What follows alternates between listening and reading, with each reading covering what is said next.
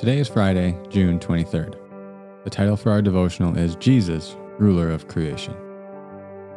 Yesterday, we ended with the New Testament writers picking up on Jesus as the ultimate human and how he therefore fulfills the creation mandate and shares his authority over creation with God's people in the new creation.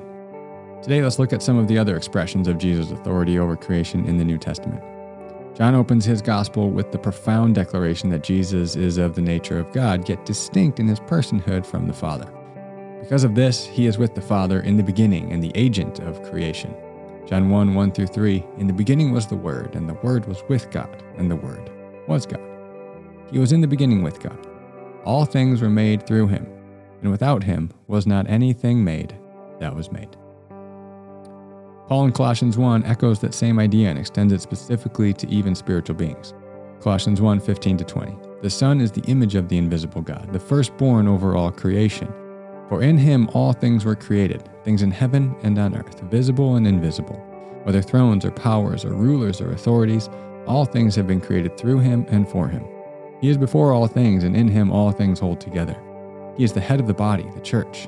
He is the beginning and the firstborn from among the dead so that in everything he might have the supremacy. For God was pleased to have all his fullness dwell in him, and through him to reconcile to himself all things, whether things on earth or things in heaven, by making peace through his blood shed on the cross. Just as creation de- declares the glory of the Father, so it declares the glory of the Son, as he is the agent of creation. Therefore, he has the supremacy over all creation. He is before all things, and in him all things hold together. This supremacy over creation is what Paul means when he says the firstborn over all creation as well. Because of his great position of power and supremacy over creation, his sacrificial atoning death on the cross is sufficient to reconcile to himself all of rebellious creation.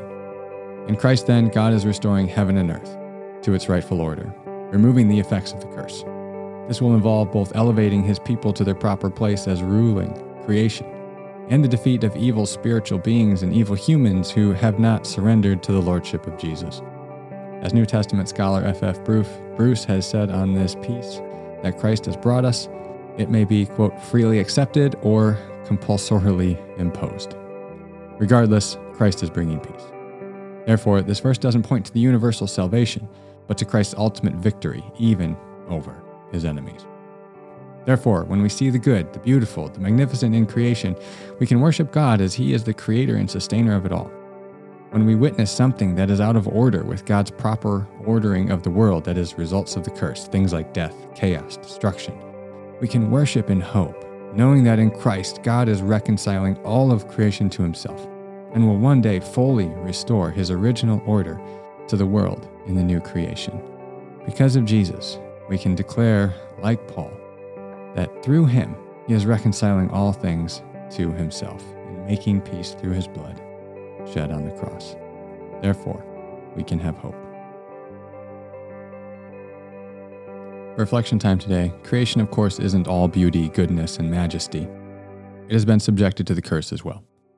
When we see news of hurricanes, tornadoes, wildfires, storms at sea, etc., even in those we can worship in the hope that Christ is reconciling all of creation back to God. So think of some sad stories that you've heard recently about creation being subjected to the curse. Even in the midst of those tragedies and chaos, worship God in the hope that He will one day make all things new.